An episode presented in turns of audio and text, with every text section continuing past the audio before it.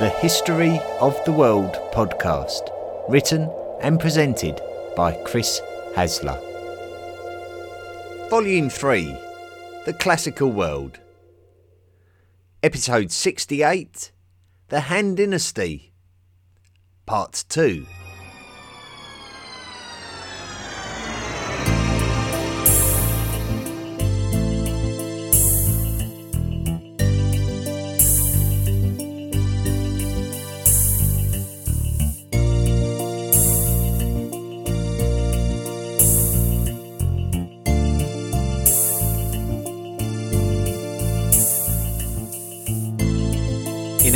Previous episode, we described how Emperor Wu became the emperor in the year 141 BCE.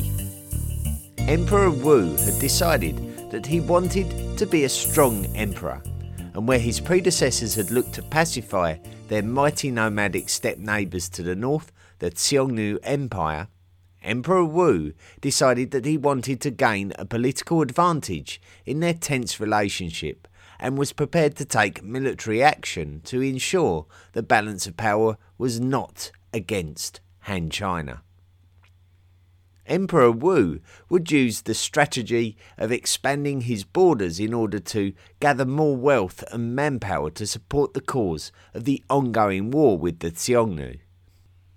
It's possible that the Xiongnu were complacent about the abilities and aggressive inclination of their Chinese neighbours, but the Han were successful in taking back influence over the borderlands between themselves and the Xiongnu and would achieve success in the Ordos Loop, the Gobi Desert, and the Hexi Corridor. Control of the Hexi Corridor was quite important too, as it was a recently discovered pathway to new trading opportunities on a transcontinental scale not realised on any significant scale previously. So everything was pointing in the right direction for Han China and Emperor Wu in the first 35 years of his impressively long reign, and he had turned China into a nation more large and powerful than ever.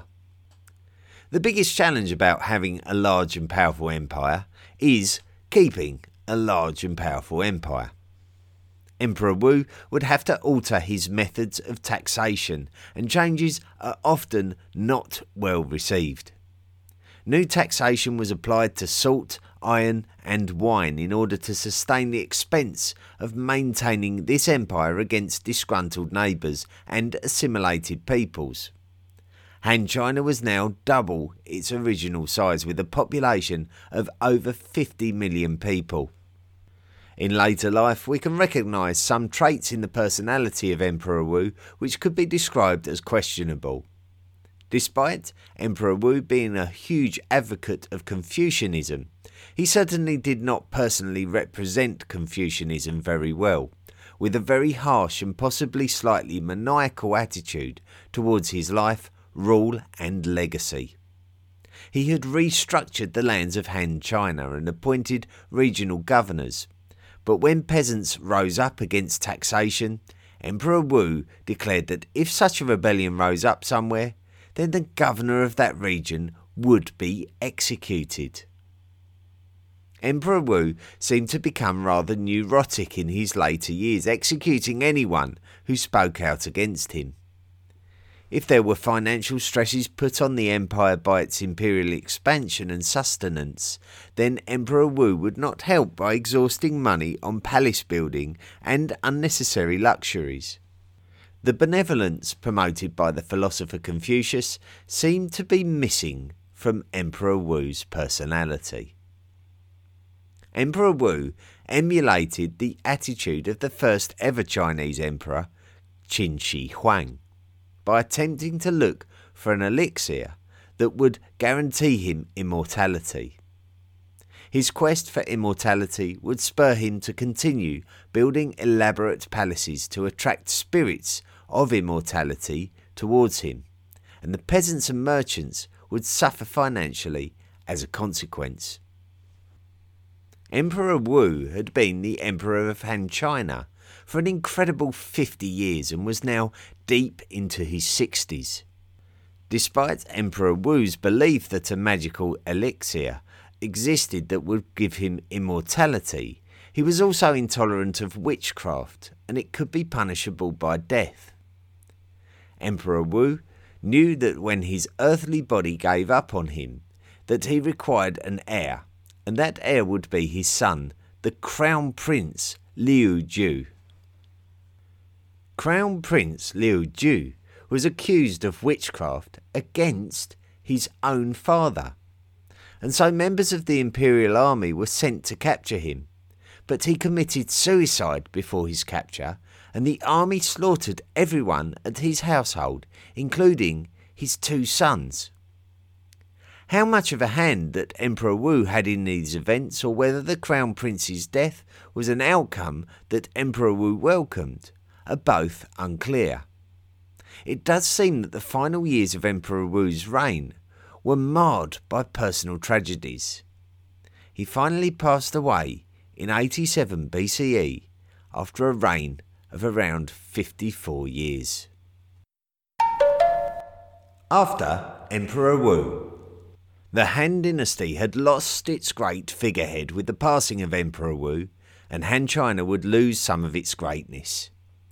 However, there was still a great empire to look after and defend, and ongoing conflicts with the Xiongnu to the north.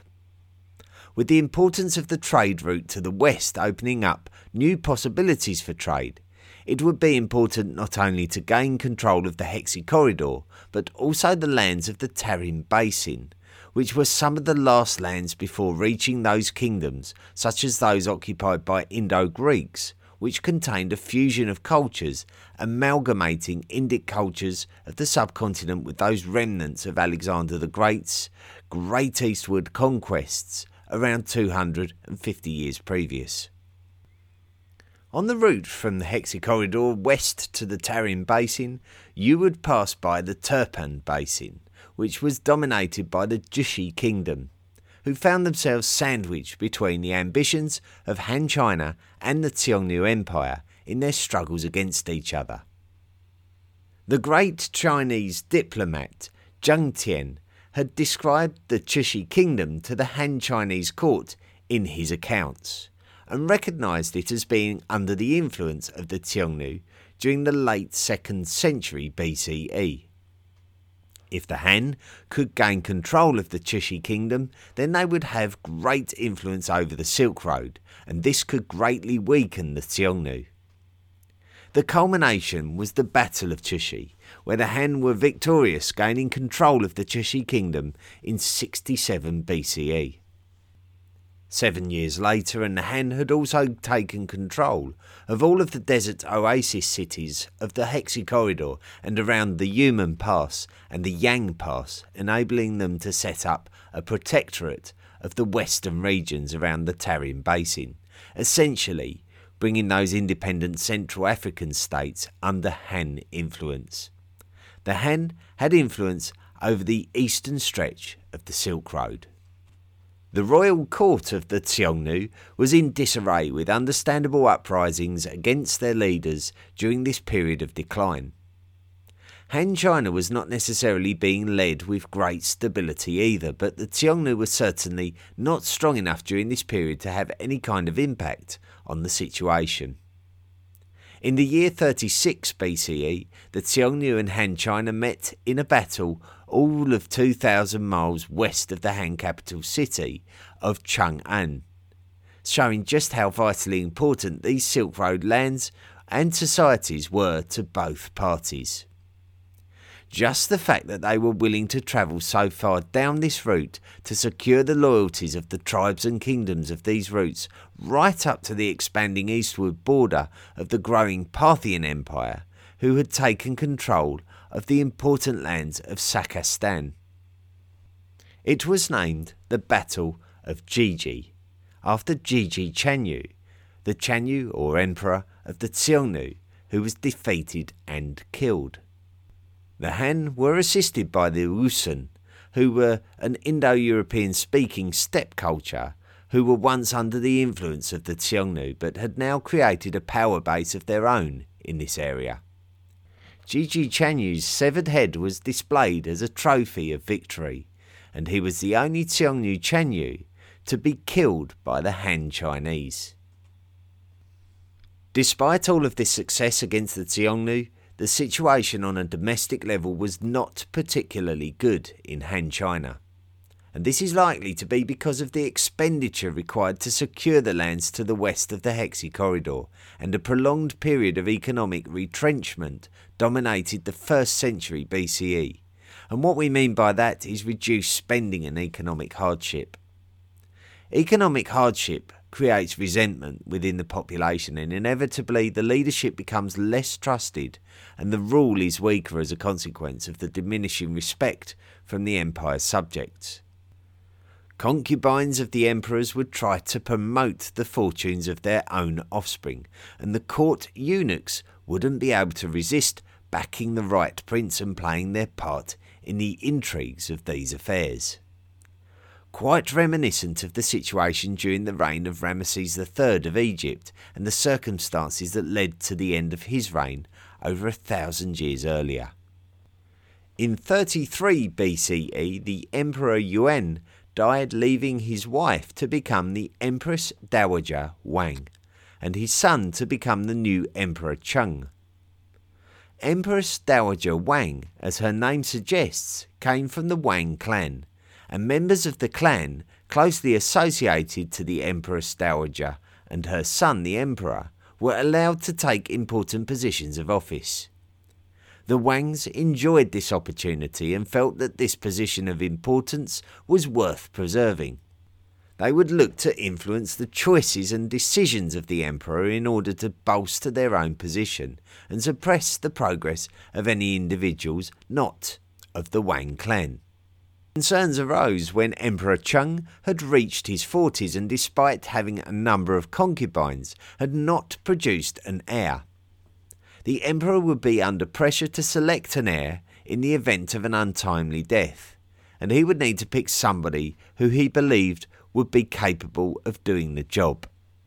So he opted for his nephew, Prince Liu Xin, but this choice was not popular with everybody in this frenzied empire of power hungry individuals, hoping for Emperor Cheng to select an heir that suited their own individual tastes.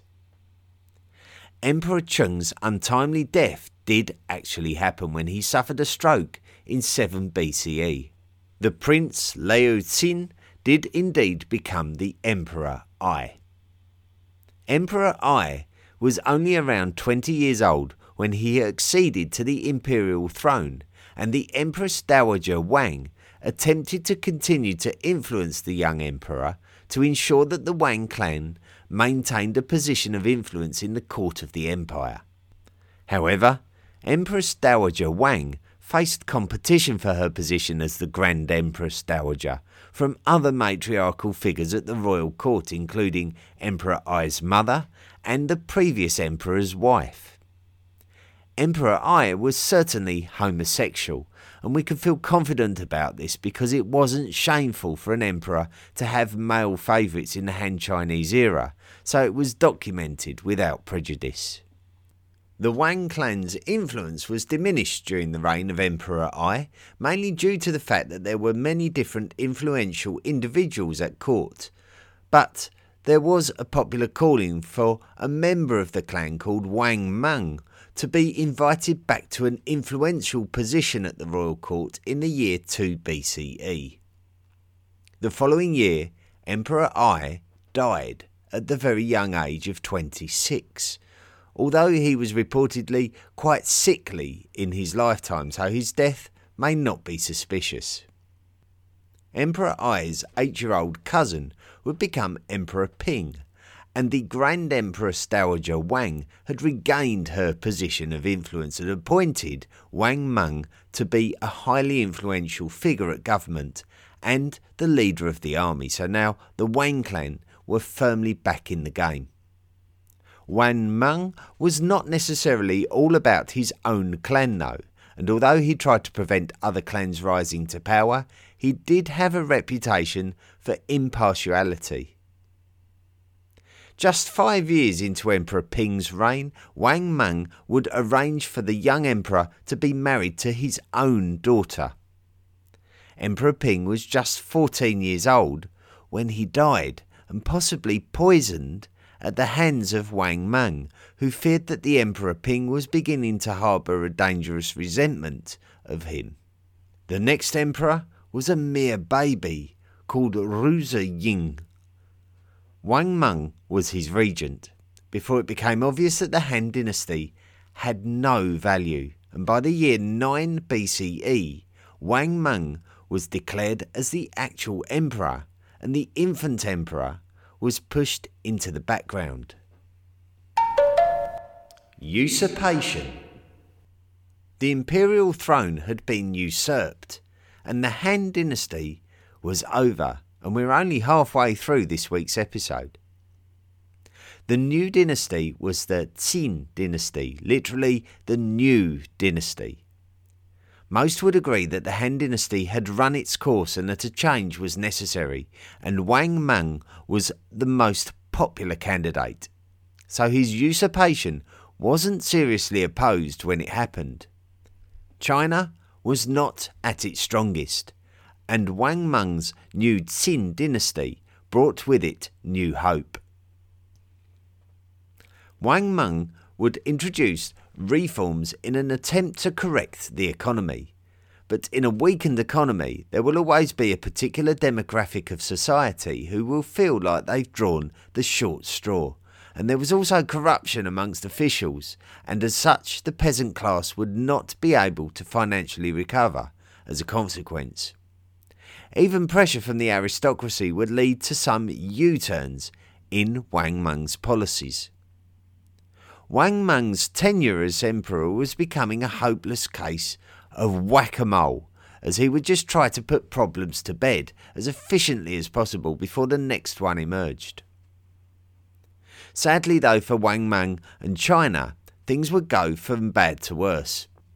Societies on the fringes of the empire would rise up against the central state, meaning that the borders were in chaos, and not least of all from the resentment Xiongnu, who had never forgiven the Chinese for their dominance over them during the previous century. Droughts affected the fertility of the land, and especially in the region of the Yellow River, a vital vein of the Chinese lands. Initially, some of the peasants degenerated into a life of banditry, but worse still, some were having to practice cannibalism just to survive. The descendants of the Han dynasty, who had initially supported the cause of Wang Mang, realised that things were not improving and decided to move in on Wang Mang, who by now had become distrustful and mentally fragile as a consequence of his misfortune. The Han gathered an army and Wang Mang moved quickly to amass an army of over 400,000 individuals to besiege the Han army. However, the Han were amazingly able to break out from the siege and attack Wang Mang's army before moving on to sack the Chinese capital city of Chang'an and slaughter Wang Mang in his imperial palace, putting an end to the usurping Xin dynasty after just 14 years. One of the peasant movements of this time were called the Red Eyebrows, and just two years after the death of Wang Mang, they were able to secure the imperial throne themselves against their fellow Han revolutionists. They painted their eyebrows red, possibly in an attempt to look more demonic. This would represent the start of something referred to as the Eastern Han Dynasty, distinct from the era before Wang Mang's usurpation, which is referred to as the Western Han period. Eastern Han The first emperor of the Eastern Han was Guangwu. He had to defeat the Red Eyebrows, who deposed Wang Mang a couple of years earlier, but he succeeded and ruled from the former capital city of Luoyang. Guangwu had a major challenge on his hands as the emperor of an unstable empire, and nobody had yet been able to master the art of turning China's fortunes around and finding stability. Guangwu needed to make war to get where he needed to be and to stabilise the empire, but he seemed to take no glory in warfare, recognising it as an economical burden and looking to avoid it at all costs. He would have to secure the lands to the north and to the south of the empire, so conflict was inevitable, but Guangwu would see no value to war for the sake of war. Guangwu seemed to be happy to allow aristocratic families to have more private ownership, securing their loyalty to him. Despite the Xiongnu appearing to resurge somewhat during the early part of the first century, there appeared to be a succession crisis, and eight Xiongnu tribes seceded from the Xiongnu Empire and formed a kingdom of the southern Xiongnu. Guangwu had no desire to antagonize the southern Xiongnu, despite some feeling that this could be the ideal time. Guangwu clearly had little desire to look for unnecessary war, but the Han dynasty was starting to look much healthier due to this sober style of rule. Guangwu died in 57 CE, leaving Han China more stable than he found it. He was succeeded by his son, who would rule as Emperor Ming. We can certainly say that by Ming's reign, the Yuezhi that migrated away from the Xiongnu during the 2nd century BCE had diversified, and one of its tribes, called the Guishang by the Chinese, founding the Kushan Empire, as this same tribe was also called the Kushana.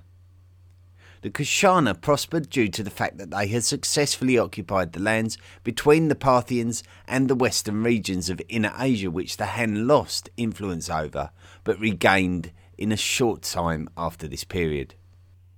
As we learned during episode 61, the Kushana embraced Buddhism. And the Silk Road was so fast paced as an ancient mercantile superhighway that it appears that the knowledge of Buddhism first reached China from the Kushana during this period, as it is believed that the White Horse Buddhist temple was established in the Han capital of Luoyang around the year 68. The breakup of the Xiongnu tribes into northern and southern created a weakness that the Hans exploited well. The southern Xiongnu were helplessly being subjugated by Han China, and their lands and people were slowly being integrated into Han China. This was caused by the southern Xiongnu being over dependent on Han China for its trade network, and Han China ended up pulling all the strings. The southern Xiongnu army were obliged to join Han China in their expedition against the northern Xiongnu in the year 89. Not much detail is known about the conflict, but we know that the Han army pursued the northern Xiongnu, led by their Chanyu, into the Altai Mountains. There they accepted the surrender of the northern Xiongnu at the Battle of the Altai Mountains the northern Xiongnu were reduced to being an obscure tribal confederation, and the Xiongnu imperial state that had been on a par with Han China a couple of centuries before was now gone. Han China would be free to control the western regions of the Tarim Basin and all of the Isis settlements of the Eastern Silk Road, and this concluded the first century. This period of history is a glorious period for China culturally. Much literature was written describing acquired knowledge on subjects such as philosophy, nature, geography, mathematics, and music, among others. Advances in technology and engineering were able to take place, such as intricate metalworking devices such as lathes, and the development of the first paper production methods in the world, which we described during our two episodes on the history of writing during Volume 2. One of my favourite artefacts from the Han period, particularly the second century, is Zhang Heng's seismoscope. It's a beautiful piece of bronze scientific artwork that can be found at the Shanghai Earthquake Museum. It resembles a large pot shaped like an urn with a pendulum mechanism inside. On the outside of the pot are eight equidistant dragon's heads, each dragon mouth holding a small ball. Underneath each dragon's mouth eagerly awaits a bronze frog with mouth open wide, ready to catch the ball. But only one frog will receive its gift. as the earth tremors cause the pendulum to swing in the direction of the tremor and cause one of the eight balls to drop. The decline of the Han. Han China entered the second century dominant and well organised, with a country administered in a number of ever decreasing divisions from the emperor's governors down to county level. However, the eunuchs of the royal courts were collectively gaining more power and influence and were now becoming an unignorable faction of Chinese politics. The eunuchs were engaging in corrupt practices for their own means, and the emperors seemed to lack the decisive power or desire to suppress this emerging threat to the fabric of the stability of the Chinese courts. It would be the scholars from the Confucian universities who would be the ones calling the eunuchs out for trying to control Chinese politics, and so this would create tension between the scholars and the eunuchs they would become rival factions of the Chinese government, and both would try to win the favour of the emperor of the day and his royal family, and sometimes by any means necessary. When the eunuchs persuaded the emperor to arrest many Confucian scholars on the basis of their actions being detrimental to Han China, the scholars would become known as the partisans. Han China's central authority had been weakened by natural disasters and political turmoil during the second century. The eunuchs had become too powerful for Han China's benefit, and a plot to have the eunuchs massacred was foiled, causing the eunuchs to remove the partisans from government and suspend their civil liberties. Many other partisans were arrested and executed. In around the year 170, the Yellow River flooded, causing famine as the arable lands were destroyed, causing widespread peasant hardship. Things were really not looking generally favourable, with self serving corruption and dissent among the ranks at the top of Chinese politics, and starvation and resentment among the people who were receiving no solutions at the bottom. Those who were suffering and receiving no relief from the emperor and his court were convinced that the mandate of heaven, the blessing of the almighty heavenly essence that gave the emperor the right to rule, was no longer with the Han emperor. And those societies of the Yellow River who were starving, and those peasants who had travelled south only to be exploited by greedy landlords, had nothing left other than their fighting spirit and a rebellious group were united in a common cause to rise up against the central state. They would distinguish themselves by wearing cloths of yellow, and history knows them as the Yellow Turban Rebels. Although the main Yellow Turban Rebellion was a very brief period of time in Chinese history, it would trigger the complete change of direction for China forever the Yellow Turbans schemed their rebellion in secret before unleashing it on Han China. Their leaders followed Taoist traditions, and their yellow cloths represented the colour of earth, rising up against what they would see as the Han dynasty's element of fire, represented by the colour red. The shock of the rebellion took place in the year 184 when officials within the Han courts learned of the rebellion and mobilised their armed forces. The Yellow Turbans were organised and ready for battle in various different locations, hoping to disorientate the Han armed troops. The Yellow Turbans went on a wild rampage, running the greedy landowners off of their land and destroying government buildings within the cities. Eventually, the Han armies re strategized and began to pick off the Yellow Turban rebel groups one by one, weakening their abilities and influence. But this was done at great cost to Han China, already feeling the pinch of economic corruption and disruption going into this period.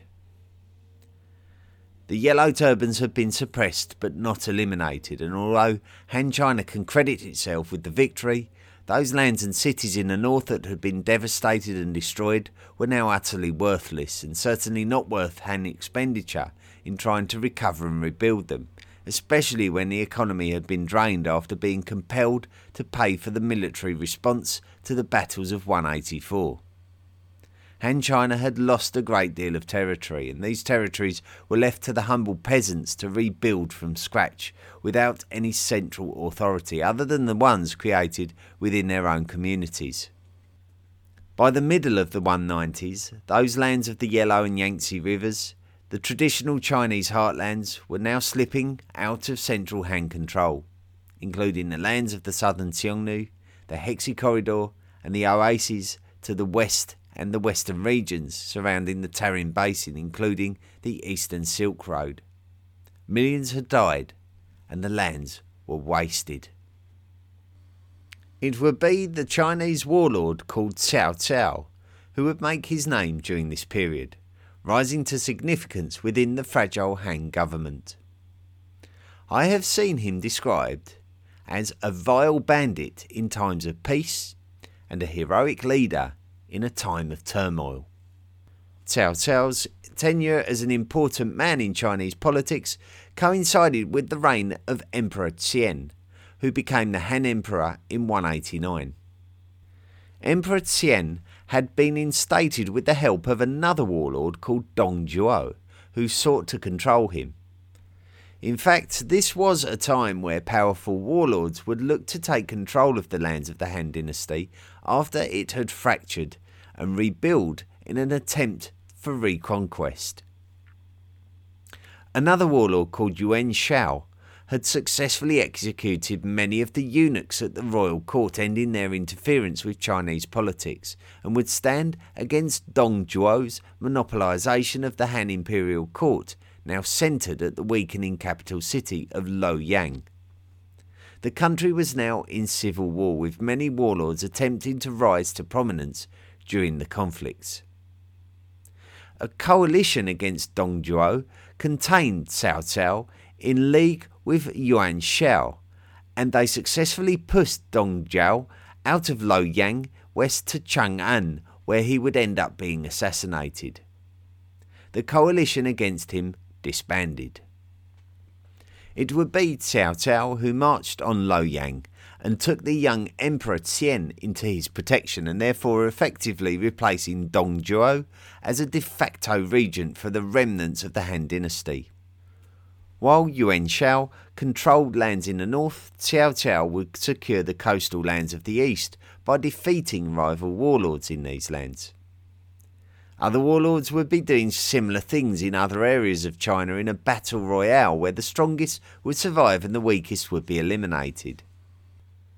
Cao Cao would battle against his former coalition ally Yuan Shao, who challenged him at the Battle of Guandu in the year 200. Cao Cao would defeat Yuan Shao, enabling Cao Cao to unite northern China under his direction. Yuan Shao would flee and die of illness two years later. Cao Cao would then try to move southwards to secure the lands south of the Yangtze River but two dominant warlords of the south led a coalition against Cao Cao and attempted to repel him. The two warlords were called Sun Quan and Liu Bei, and the legacy of their stand against Cao Cao would be significant to the next chapter of Chinese history.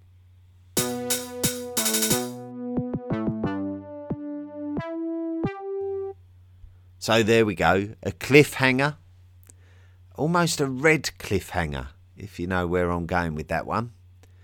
And um, once again, a disclaimer from me.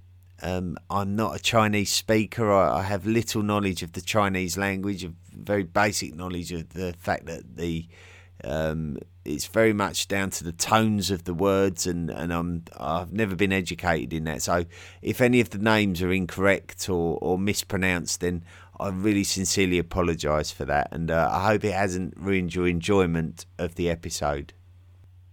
Now then, let's get stuck into some listener messages. Then let's find out who's written into the podcast this week.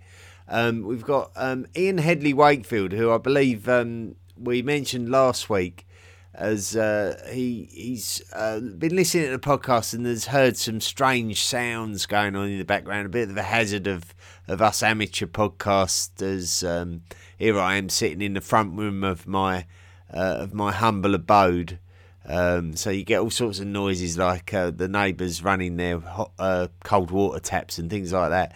Um, it can be unavoidable. Um, noises outside get people shouting outside and things like that. So we get all sorts of noises. But yeah, um, Ian's noticed some little pops and, and those sort of things that come up um, as a hazard of uh, using electronic equipment and uh, little gaps and silences. So, and he's he's gone to some great trouble to um, listen to an episode and give me some timestamps. So, Ian, thank you so much. I will devote um, some of my time to investigating that, and and once again, as usual, we just see if we can improve the sound quality and move things around so that. Um, there are not those annoying things that get in the way of the enjoyment of listening to the podcast.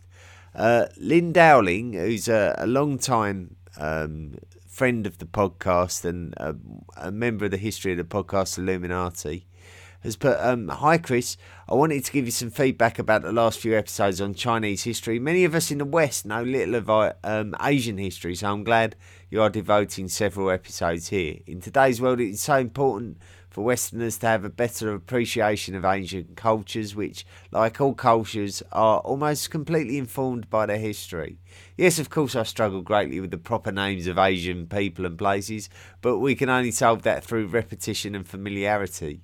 I have to tell you, I had a real aha moment during episode 66, the Qin dynasty. I had some familiarity with Confucianism and Taoism and appreciated learning more about when and how these philosophies arose.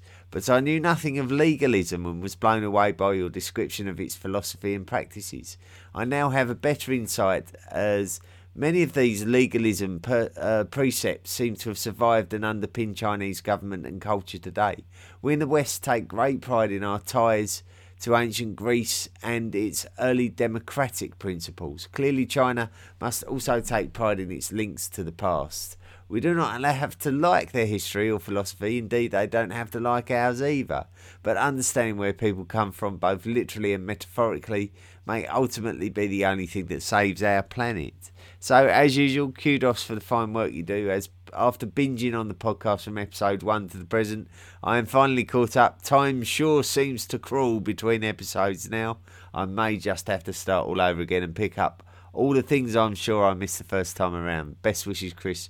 Lynn from San Diego. Thanks a lot, Lynn. Um, very interesting. It's um, obviously all of this has um, sparked uh, sparked off a lot of um, sort of mental activity for you. So it's obviously something you thought about. Um, sort of legalism really didn't have a great deal to do with Chinese history until like the the sort of the Maoist revolution of the 20th century, really, when uh, um, the the communist Chinese regime sort of took uh, power back of, of mainland China and um, and um, they they introduced this sort of much more legalist approach, um, or, or, sort of an approach that that echoed from legalism much more than um, China previously. So uh, it's very interesting to consider how periods of history have influenced um, the modern countries of today, and certainly now we look at like sort of Maoism as as becoming something a bit more archaic in Chinese history, but obviously, um, you know, there are some sort of very much sort of fundamental parts of China and its surrounding areas where this Maoist attitude is is still very prevalent to you know to this day. So history sort of tends to leave time, uh, you know, uh, stamps and, and echoes of itself um, throughout uh, the future. So it's uh, it's it's very interesting to consider all these things. Now then, uh, Susan Berens has written in has put, "Hello, Mr. Hasler. Just want to thank you for making such a great and interesting podcast. There aren't many podcasts about the prehistoric world for some reason, even though it is such an interesting topic. Before listening to your podcast, I never realised how many different hominids preceded us. I've only just finished the Ice Age, so I still have a lot to look forward to. Recently, I started enjoying your podcast, uh, started listening to your podcast whilst cleaning and gardening. I never thought I would say this, but I now actually like cleaning as your podcast makes it enjoyable. Well, that I'll tell you what, that's uh, that's amazing. Thank you, Susan, for the message. Um, to actually create something that makes cleaning more enjoyable, I thought it may be something like a cleaning product that you know that would be um, that would be the solution to that, but not a podcast. And isn't it amazing? Um, yes, prehistoric uh, history, and uh, yeah, but there isn't really enough stuff out there, is there, that um, talks about such uh, a fascinating topic, which is uh, which is the history of humankind and, and all of our ancestors, all of our Homo ancestors. Uh, Dimitar Totomanov has written in, but hello, Chris. Going to try and make this short. I enjoy your podcast quite a bit. I've been listening through past episodes for a while now, but I just heard something which makes me question the veracity of some of the information you so nicely present, or at least the extent to which you check your sources. In the second part of your History of Writing series, you say that St. Cyril created the Cyrillic alphabet when in fact he created the Glagolitic. Cyrillic was created by Cyril and his brother Methodius's disciples, but it basically took those characters from Glagolitic, which denoted typical Slavic sounds absent in the Greek alphabet, and adapted the rest from Greek. This made Cyrillic easier to write and more politically acceptable because Glagolitic is freaky and looked like weird pagan runes to both the Greek and Latin clergies. Also, Cyril was not a simple monk, but a high ranking diplomat and a very well versed polyglot. Um, thank, uh, thank you, Dimitar. It's a very, very helpful message, and, and I believe everything you've said to be true. Um, um, I I did very ambiguously suggest that St Cyril created the Cyrillic alphabet. Um, it's not strictly true, and you're right to point that out, Dimitar, and, and I apologise for that, and that should be house kept. Uh, Cyril, yes, he did create the Glagolitic, and uh, the uh, Cyrillic alphabet was created in the aftermath, um, and not directly by Cyril himself, but it was just uh, named after him.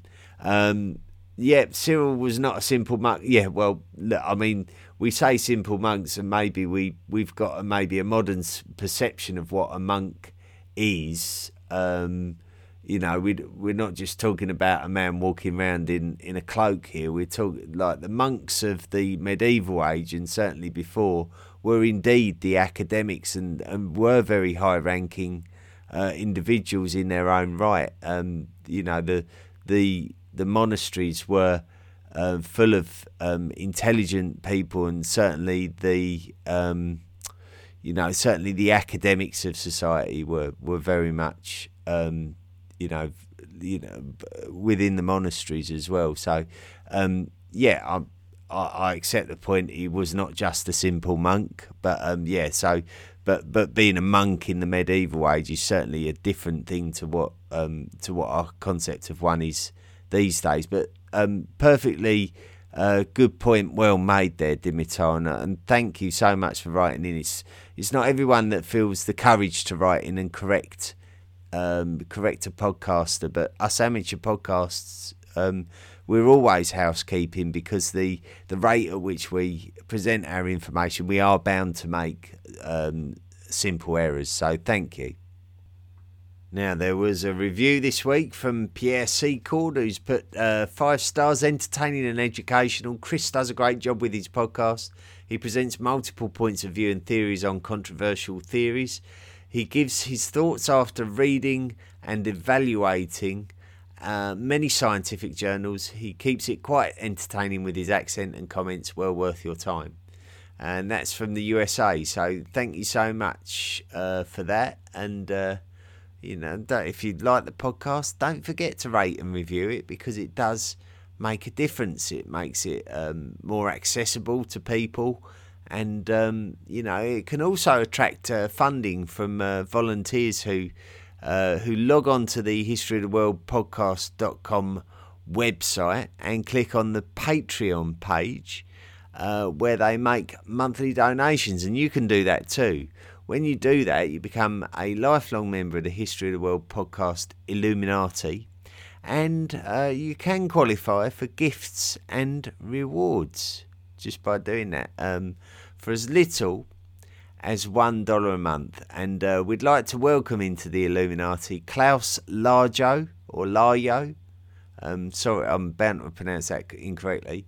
And Harry Gibbs, who um, I'm fairly confident I've pronounced correctly. So, but thank you to you both, and um, your contributions are highly valued and, and will be used wisely. And um, you know, I'll be in touch with you, shortly, as I will to all of the patrons of the podcast to let you know when you've qualified for, for special privileges. So thank you very much. I've, I've sent out um, a couple of t-shirts and mugs in the last week or two. So uh, those people who um, have qualified their their stuff's on their way, and I've, I've certainly sent out some uh, fridge magnets and, and coasters and key rings, that kind of thing as well. So um, I've done my little trip to the post office, obviously, with my mask on and uh, as as is uh, obligatory at the moment, and uh, and I've sent those items. So um, I'm sure you'll be receiving those shortly. Those of you who've qualified. So thank you so much to all of you who contribute, and um, you know keep up the good work, and you're contributing towards this great project in your own way.